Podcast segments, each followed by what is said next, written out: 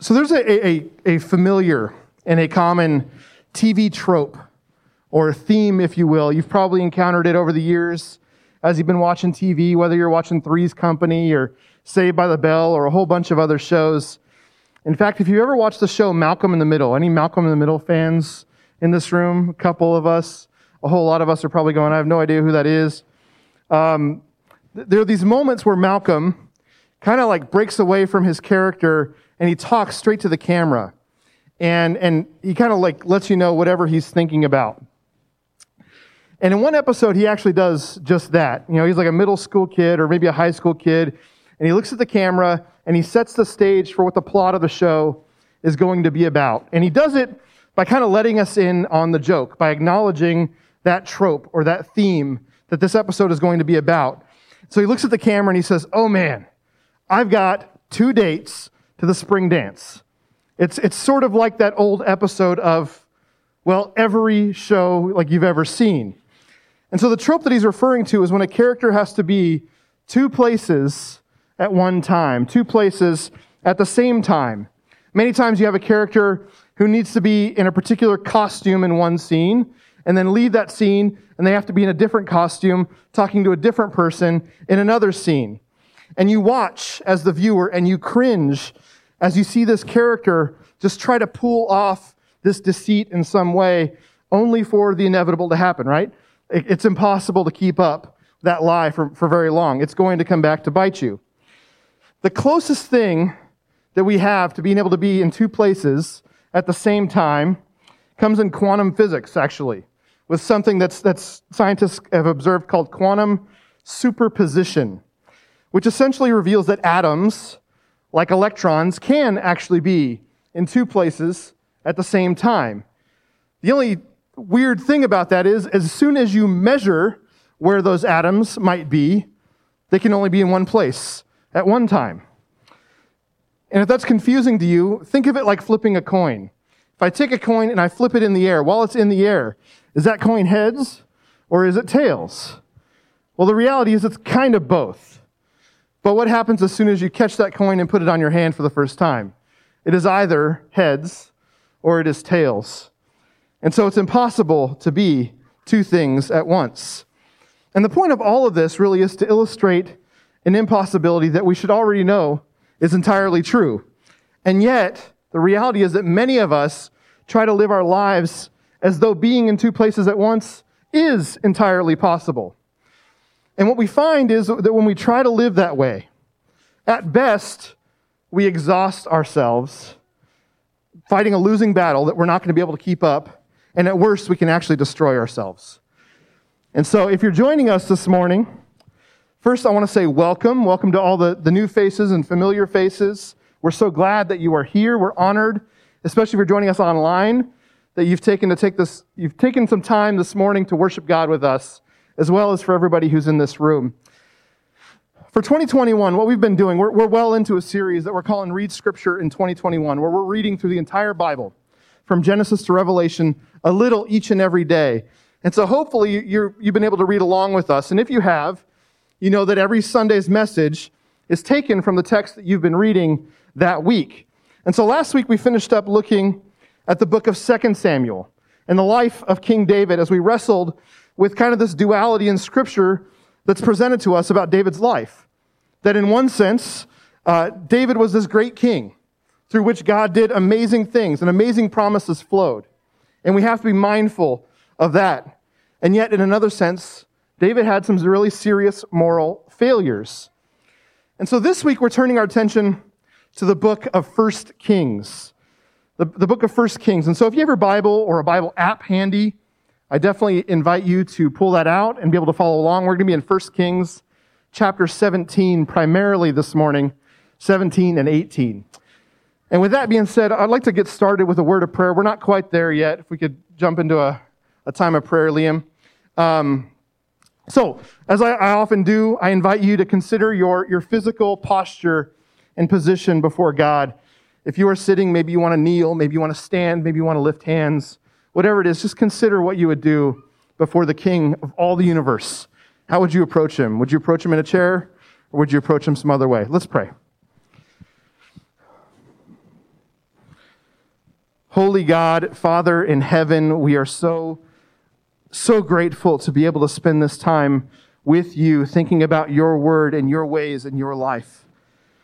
And Lord, as we jump into this text this morning, as I often do, I pray that the words that are spoken are not words that come from Josh, but Lord, that they're words that the Holy Spirit has been working uh, in my heart and in so many of our hearts this week, helping to reveal a new truth, helping to convict us and challenge us and change us to be more like your Son. Father, I recognize that sometimes you show us things in your word, and we don't want to hear what you have to say, or sometimes we're just too blind to be able to even understand what it is that you're trying to show us. And Father, if that's the case this morning, I pray, Lord, that you would soften our hearts, that you would open our eyes, that you would open our ears, and give us eyes to see and ears to hear, and courage to change according to your truth, according to your ways, Father. We are your children, and you are our ultimate Heavenly Father. We have dads on earth who have all hopefully been a blessing in our lives. In some cases, they haven't, Father, but you've been there. You've been steadfast. You've always listened. You've always cared. You've always loved.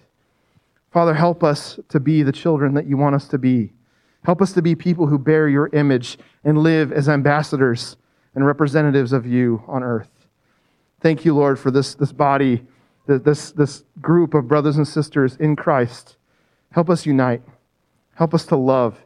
Help us to be so passionate about the gospel that we will stop at nothing to go into any part of this world, any friendship, and just tell people that there's good news, that there's life, that there's hope. Father, help us to never be complacent with that truth, with that gospel, and always be driven, always be driven to show people love. I pray this in Jesus' holy name. Amen.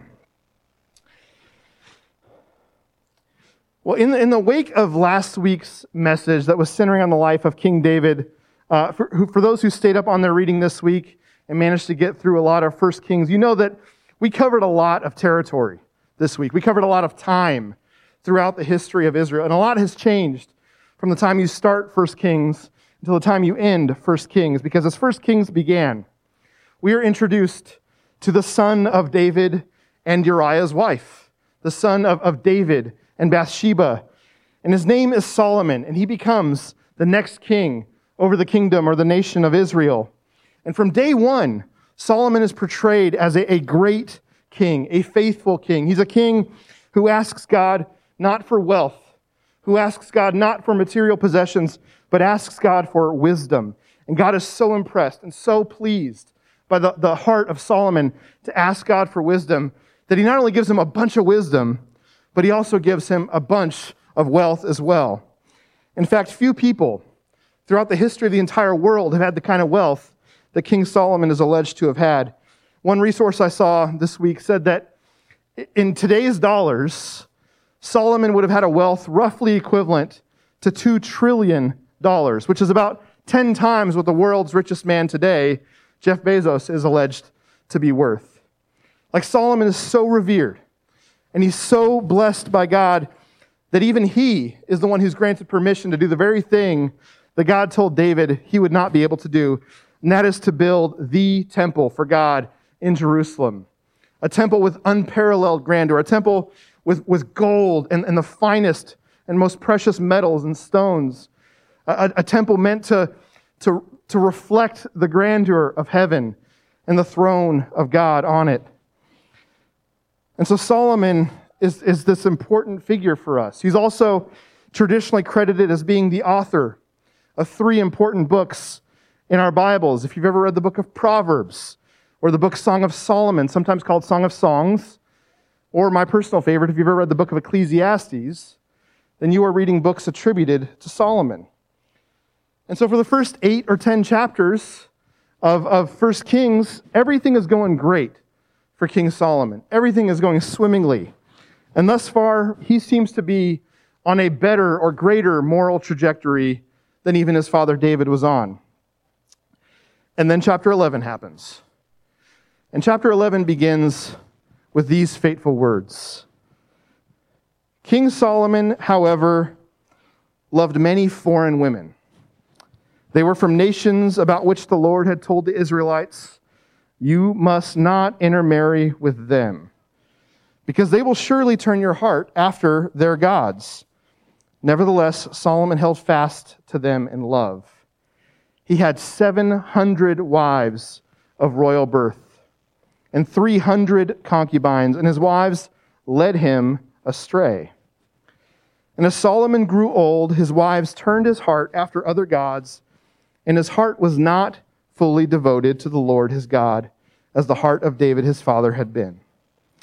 He followed Ashtoreth, the goddess of the Sidonians, and Molech, the detestable god of the Ammonites. So Solomon did evil in the eyes of the Lord. He did not follow the Lord completely as David his father had done. And so, as a result of, of Solomon's wandering heart, God told him, Solomon, I'm, I'm going to tear the kingdom out of your hands, yet for the sake of, of the promise that I made through David, it won't happen during your lifetime. And so, as Solomon's son Rehoboam assumed the throne in the wake of Solomon's death, an incredibly important event is getting ready to happen in the nation of Israel. And it, and it, takes place because Rehoboam chooses to deal with the people of Israel harshly. He chooses not to be gentle, he chooses to be harsh.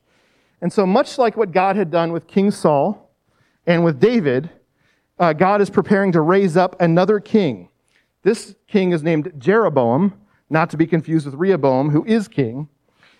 And Jeroboam, Jeroboam is promised to become king, only he's not going to be king over all 12 tribes of Israel. God is only going to give him 10 tribes of Israel. And so, one generation, just one generation after Solomon was king and everything was great and he was wealthy and Israel was powerful, there's this fall and the prosperity that Israel had, had enjoyed was, was getting ready to come to an end, where this one powerful kingdom was now getting ready to become two kingdoms. In the north would be the kingdom of Israel, consisting of 10 tribes, which would be called the northern kingdom. And in the south would be the kingdom of Judah, consisting of two tribes, which would also be known as the southern kingdom. And for the next four or five chapters, as you're reading through 1 Kings, Almost everything that we read about is a steady stream, a steady parade of kings from the north and from the south. And there, if there's one consistent th- uh, theme throughout all of those kings, it's that nearly every single one of them falls into exactly the same trap that Solomon fell into.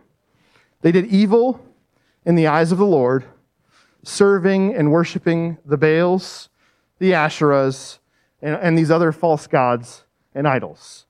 Nearly every king falls victim to the same trap. And so by the time we reach the, the reign of King Ahab in the north, several generations of kings later, God has had enough. He's had enough. And as a reader, if you're reading along, there's this huge shift in tone as we reach 1 Kings chapter 17, because as we've been reading all about all these different kings, all of a sudden, unexpectedly, we were thrust into the life of a prophet by the name of Elijah. And 1 Kings 17 is here for a reason. I think it's here to set the stage, to, to help us as the reader understand the world that we are now living in. This is not Solomon's world where there's, there's wealth and prosperity. No, the, the life and the world that Elijah and King Ahab are now living in is a land of severe drought. It's a land of severe famine. And we're told three stories about Elijah here right off the bat in, in chapter 17 to paint a picture about the destitution that is in the land and the power that Yahweh, the one true God, has to change their situation. First, we read about Elijah, who is literally camping beside a brook, and God is feeding him by ravens. It says something about God. Second, God sends Elijah to the poorest of the poor he says, I want you to go to this helpless widow, and I want her to feed you. And when he approaches her, she's admittedly and understandably pretty freaked out about what she's saying because she's thinking, man, if I feed you, I'm not going to have enough food to feed myself. I'm not going to have enough food to feed my kids or my family. I'm not sure I can do that. And so Elijah goes, Well, here's a promise. If you do this, I promise you, you will have enough. And so she does. And what they find out is that the, the, the flour and the oil that she uses to make the bread miraculously does not get used up. Later, as her son becomes sick and is on the verge of death, we're told Elijah stretches out and lays on him and prays. And God hears his prayer and brings this, this child back either from death or the verge of death. And all three of these stories demonstrate something powerful to us that God feeds, God gives enough, and God heals. God feeds, God gives enough, God heals. This is the one true God. Each of these events demonstrates the power of that one true God, the power of Yahweh, and the powerlessness of Baal, who had become the God of the land of Israel that was kind of by default everyone's first priority. And so, the first thing you need to understand about this famine, this drought, this destitution that they're, they're living in, is that it's a direct affront to who this, this false God is alleged to be, who Baal or Baal is alleged to be. Now, there are lots of Baals, lots of Baals mentioned throughout Scripture, but there's one commonality between them all that Baal is always supposed to be a God of rain, a God of thunder, a God of lightning. He is the one who's supposed to have the power to change their circumstances, the power to bring prosperity. And yet, here they are. They're literally starving to death. There is no food in the land because there has been no rain. In fact, in chapter 18, even King Ahab is out there trying to find some green grass anywhere so he can feed his, his, his animals, so he can feed his horses and his mules. There isn't even enough in the land for the king to feed his animals. And so, as Elijah is called by God to approach the king, Ahab greets him coldly. He says, Is that you? Is that you, you troubler of Israel? And yet, Elijah has this unenviable position to rebuke the most powerful man in the land. For anyone who ever thought, yeah, being a prophet seems like a really cool job, let me just squash that right off the bat. Being a prophet was a ter- terrifying job because being a prophet meant speaking some, some truths, some hard truths to some people who really didn't want to hear it. And that's Elijah's job here. He's getting ready to rebuke the, the most powerful man in the land. He says, I have not made trouble for Israel. Don't misunderstand this. You and your father's family have made trouble for Israel. You have abandoned the Lord's commands, and you have chosen to follow the Baals. And so Elijah tells the king exactly what to do. He says, King, I want you to go, I want you to gather everybody. Gather all the people in the land. Gather all your prophets for all your false gods. And I want you to come meet me at Mount Carmel. And so they do. And you can kind of picture the scene that as the masses gather, there's thousands and thousands and thousands of people around. They're wondering what this commotion is. What, what is it that you've called us here for? What are you getting ready to show us? And Elijah gets a chance to just speak to all of them. And he addresses this massive crowd, and he has one vital question. He says, How long will you waver between two opinions? How long will you waver between two opinions?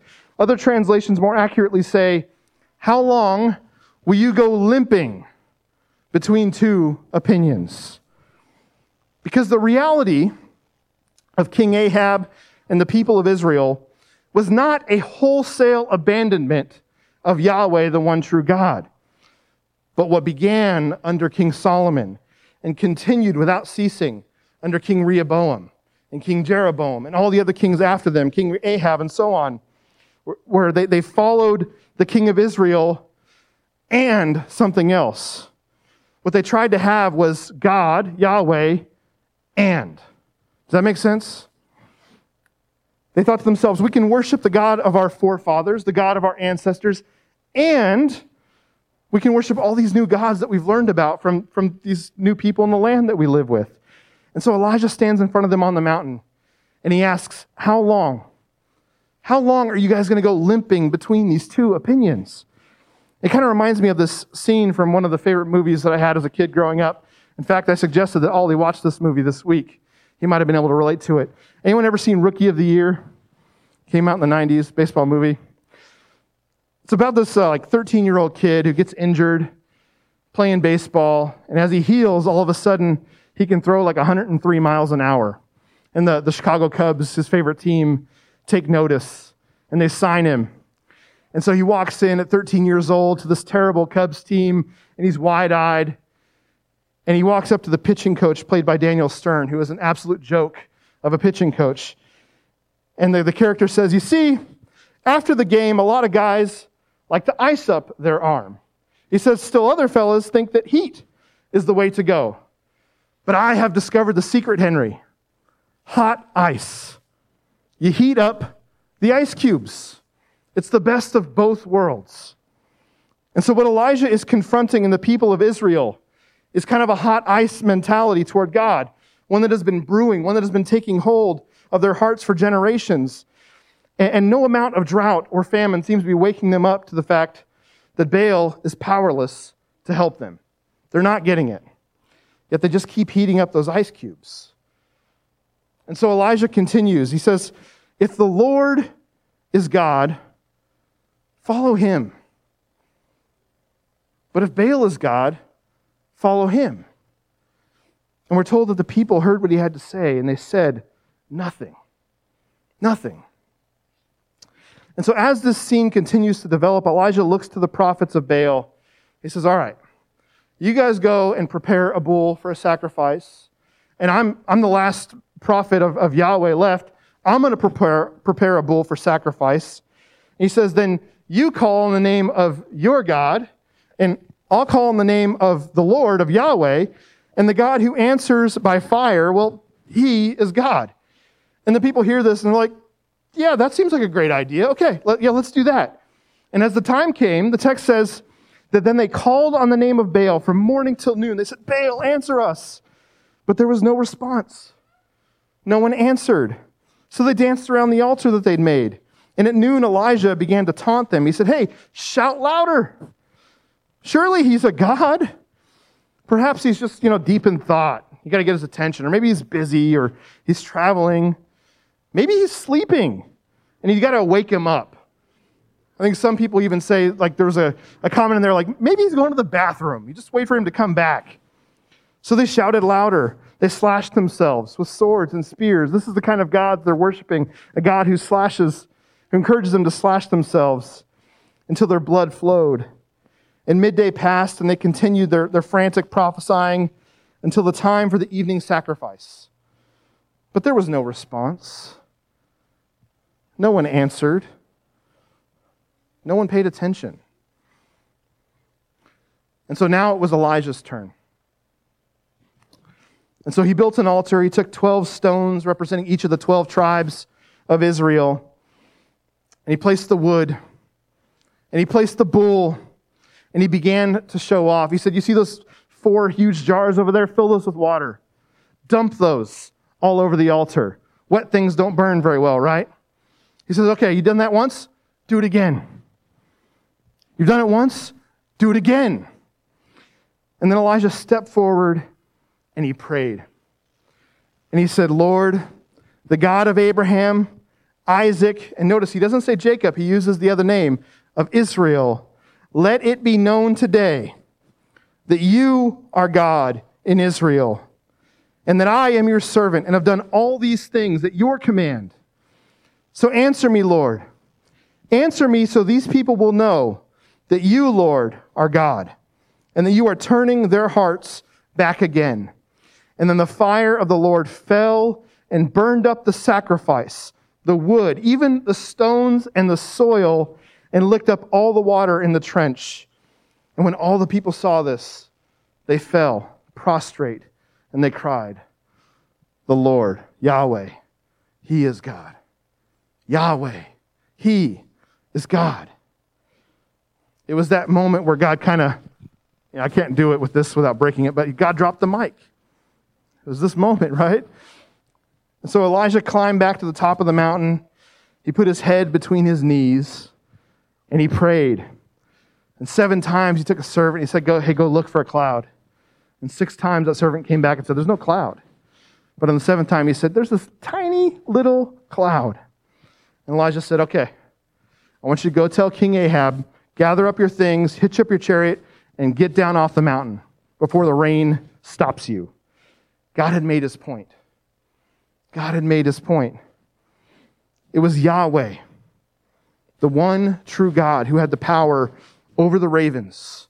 It was Yahweh who had the power over the sick.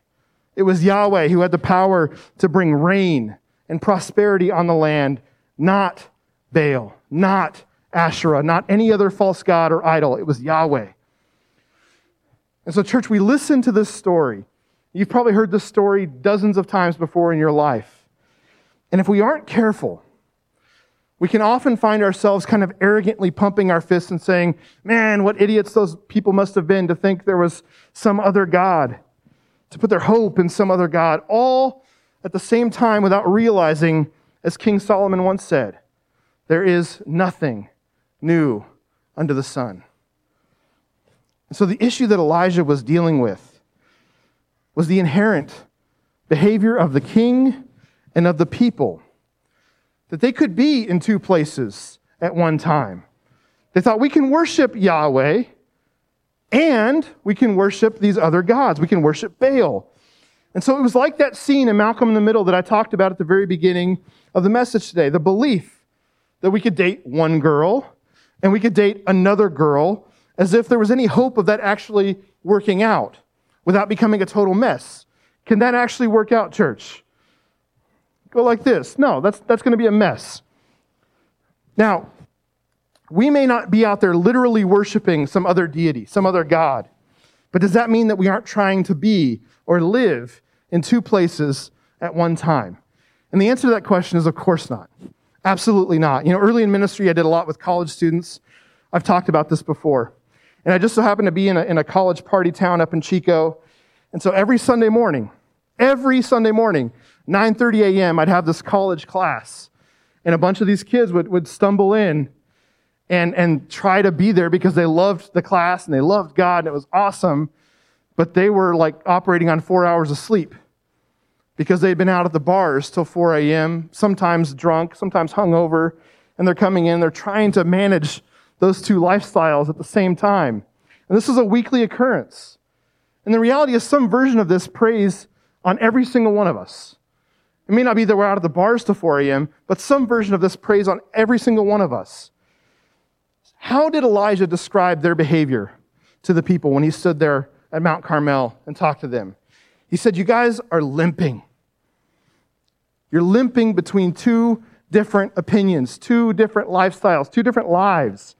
It's language of the wounded, language of the lame, language of the disabled. And that's exactly what it's like when we as Christians try to live that way. We are choosing to live like wounded and disabled people because we are limping between two opinions, between two lifestyles, between two lives. And many of us don't even realize it because it's so common, it's so normal, it's all we know. What we don't realize, church, is that there is a real war happening. It's an unseen war, it's a spiritual war, and it's a tug of war in which you, me, all of us, we are the rope. And so both forces on that rope are stronger than we could ever dream to be.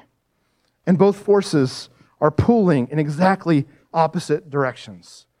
There's one force on that rope that is pulling us toward God, toward truth, toward life. And there's this other force that is pulling us in exactly the opposite direction. And it's enticing because that force represents comfort. That force represents pleasure. That force represents prosperity. That force represents uh, uh, power and prestige and all the things that we naturally want for ourselves in this life. And so, try as we might to hold on to both. Kind of picture yourself in the middle, holding on to two different lifestyles. Try as we might to hold on to both, to harness both. One of three things has to happen. Either we let go of the world and we give ourselves to God, or we let go of God and we give ourselves to the world, or we let the tension between the two literally rip us in two, literally destroy us. And the reality is, most of us try to live with option three as long as we possibly can until we're just about to break. There was a former minister of mine when I was, uh, you know, much younger who used to call this just enough faith to be miserable. Just enough faith to be miserable, because that's exactly what it is.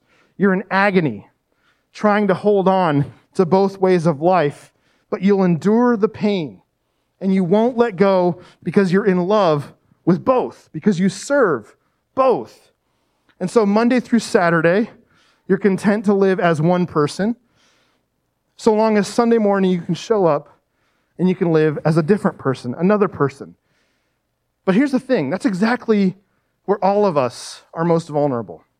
That is exactly the most dangerous place for us to be, is exhausted and exasperated, running between these two different kinds of lives. You know, God says in Revelation, you know this well, He'd rather us be hot or even cold. But God never wants us to be what? Say that aloud again. He never wants us to be lukewarm. Lukewarm is gross. Lukewarm is enough to make God spit us out of his mouth, he says. Who likes iced coffee? Who likes hot coffee? Who likes lukewarm coffee? Not a hand is, well, oh, there's one hand up here. You broke my, my, my comment. The most vulnerable and dangerous place we can be is to try to live in two places at once, to try to live in two different camps at once, because it's there that the enemy will find us. And so, if there's one thing I want you to get from today's message, it's this. You see it behind me. The enemy hunts when we live two places at once. I want you to think about that. Think about an enemy on the prowl. Think about something hunting you and where you're most vulnerable. When you're running between two different camps over and over and over again, that is when you're most vulnerable. Not when you're in one camp, not when you're in the other camp. It's the vulnerable place in between. That is when the enemy hunts. That is when he prowls. That is when he attacks. And so the question is, what do we do with that? How do we respond to that? And so if you have a notebook or your note app on your phone handy, I absolutely encourage you to get it out. You might even just take a picture of the slides that are up here. But I definitely encourage you to get that out really quick because I want to give you what are some, hopefully, some practical steps that you can use to help you try to avoid living as a King Ahab, living as a Solomon, living as a Rehoboam or a Jeroboam. Here are some steps that we can take to deal with the Baals of our lives. And the first step is this think about the God ands of your life. Here's what I mean. Unless you're a monk, and I don't think anyone here is a monk, it's inevitable that you will be a follower of God, a follower of Christ, and you'll be something else. You'll be somebody else. Your life may be God and school, God and mom, God and dad, God and uh, uh, addictions or career or marriage or whatever it might be. And I want you to write down everything that you can think of that, that would go into that blank. And there's no wrong answer here, but my, my encouragement to you would be to be as specific as you possibly can. I'm not asking you to share this with anybody, but whatever it might be, what are those things in your life that identify you as both a follower of God and something else? Be specific. And so if you're like an admin on a Facebook group, maybe put that. If you're an officer on a board of something, maybe put that. If you are addicted to your smartphone or food or alcohol or pornography, put those things. Or maybe you're just consumed with thoughts that intersect the political landscape. You're very Republican or you're very Democrat. Like, put those things. I want you to list all of the God ands in your life. Second, I want you to draw two big circles. One circle is labeled, and, and this, this is like a Venn diagram, but notice the circles don't merge, they don't overlap. In one circle, write of God, and in the other circle, write not of God. And I want you to think of these as like, what brings me closer to the true God, and what might move me further away from the true God in my life. Another way of thinking about this is like, at the end of my life, which of these things will I be glad that I invested in? Like, will you think to yourself, man, I, I really blew it teaching my kids about Jesus, but I'm so glad that I made a scene in that store that one time about not wearing a mask back in 2020. Or I'm so glad that uh, you know, I, I got to level 100,000 in Candy Crush. Or I'm so glad that I worked 100 hour work weeks. Is that how you're going to reflect on your life at the end of it all? And so think of your time as currency. Think of your time as something that you invest because that's what it is. We have this finite currency in our life, and we have to make the most of it. But many of us, and this is, I'm a hypocrite. I'm the first to admit it, I'm a hypocrite. Many of us use our time poorly. We're not investing what we have very well. Third, place all of those God ands into one of those two circles. Make yourself put each and every one. And I recognize that there are going to be some things on your list that you don't want to put in one of those two circles. Maybe it feels like it belongs in a middle ground somewhere, a neutral category. But I want you to think of it this way everything in your life is either moving you closer to God or further from God. There's, there's not really a middle ground there. It's either moving you closer or it's moving you further away. There is no being stationary. And so, fourth, I want you to focus on that of God category. And I want you to re examine everything that you put into that category. Ask yourself, what needs to change so that God can actually become Lord of that part of my life? Because I'm going to make an assumption. You may think, well, I already put it in the of God category. It's a good thing. This is good for me. But I'm going to make an assumption that sometimes, if you really, really look at what's going on behind the scenes, it may not be. And here's what I mean. If you're in college, you may have school in that category and you go, hey, school is a great thing. And I agree, school is great. But if school is not ultimately about serving God, but maybe it's your own dreams, your own goals, your own income, whatever it might be, it can become a negative. Does that make sense? Think about career. Career can be great, but if your career is also about serving your own ego or your materialism, your, drive to have more and more stuff, it can become a negative. Parenting can even be a great thing, is a great thing. But if parenting somehow is about like living vicariously through your kids or having them do the things that you never got a chance to do when you were a kid or trying to make sure that they succeed in this life in a way that you never could, maybe then parenting can even become a negative that pulls you further away from God. And so if something seems good in your life, but it's actually pulling you further away from Christ, maybe, maybe it's in the wrong circle. And finally, just take a look at what you see and pray over what you see. Because there's no clear path, there's no clear recipe for what to do next that's going to fit everyone. But in the same way, and again, hypocrite, I'm guilty, in the same way that it's good to actually get on that scale and see what it actually says. And in the same way that it's good to go to the doctor and see where your, where your health actually is, it's also really good to take a spiritual inventory and see what's really going on in your spiritual life. Because the reality, church, is we all, we all have Baals. We all have some false gods and some false idols in our lives. And, and we all have these God and things, right? That, are, that we're trying to hold on to. That in reality, they should just be God things. And so you look back at over First Kings, you have king after king after king who were given the same task by God tear down the altars, tear down the Asherah poles, stop worshiping Baal, and remember Yahweh. Remember the one true God who loves you. And what did king after king after king actually do? They said, No, it's okay. No, it's all right. God and. God and. God and. And so you may even be listening to, mouth, listening to me now thinking, yeah, right. I'm, I'm never going to do this activity that you just talked about. I have no intention of going home and doing this. I have no intention of, of really trying to look at that part of my life. I want you to ask yourself, if that's the case, why? Why would you not go do this? Why would you not spend some time thinking about that? Is it indicative of a similar heart that Solomon had? A similar heart to Jeroboam, a similar heart to Rehoboam, a similar heart to King Ahab? Is it a hard heart? Is it an obstinate heart? Is it a heart that will destroy you because the enemy hunts when we live two places at once? Church, we all have those idols. We all have them. They're idols that we have to fight to destroy in our lives. And maybe they're career focused, maybe they're political, maybe it's materialism and stuff or something else. When we look back at King David's life from last week, what set David apart from all the other kings that followed that we've talked about today is that when he was confronted, what did he do? He let his heart and his stubbornness and his ego break. He let him utterly break so that God could rescue him.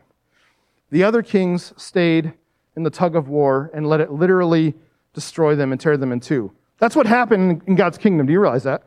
His kingdom was literally torn in two because of stubbornness over these things. Church, the enemy is strong. Do you believe that? The enemy is strong, far stronger than any of us.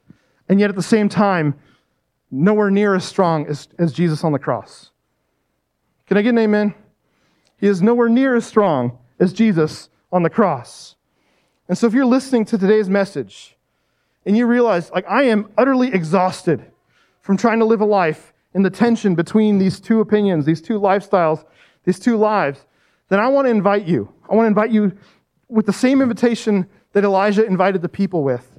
If God is God of your life, will you commit to following him?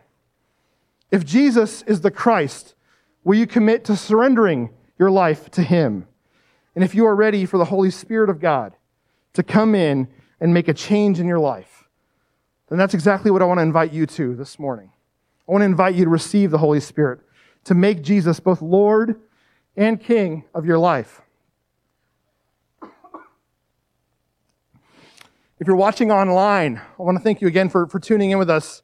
And I want to invite you, if you are ready to make Jesus Lord of your life, you can email us at questions at lakemercedchurch.com. And if you're here with us in person this morning, we're going to stand here in just a moment. We're going to sing a song. And during that song, you can come talk to me, or after that song, just out in the courtyard as we're, we're fellowshipping and saying goodbye. Come and talk to me. I would love to hear what's on your heart. But I invite you where you are. Let's stand. Let's get ready to sing. And I want to speak this blessing over you that I've been speaking for, for weeks now. May the Lord bless you. Go ahead and stand. May the Lord bless you and keep you and make his face shine on you and be gracious to you. The Lord turn his face toward you and give you peace. Let's praise him, church.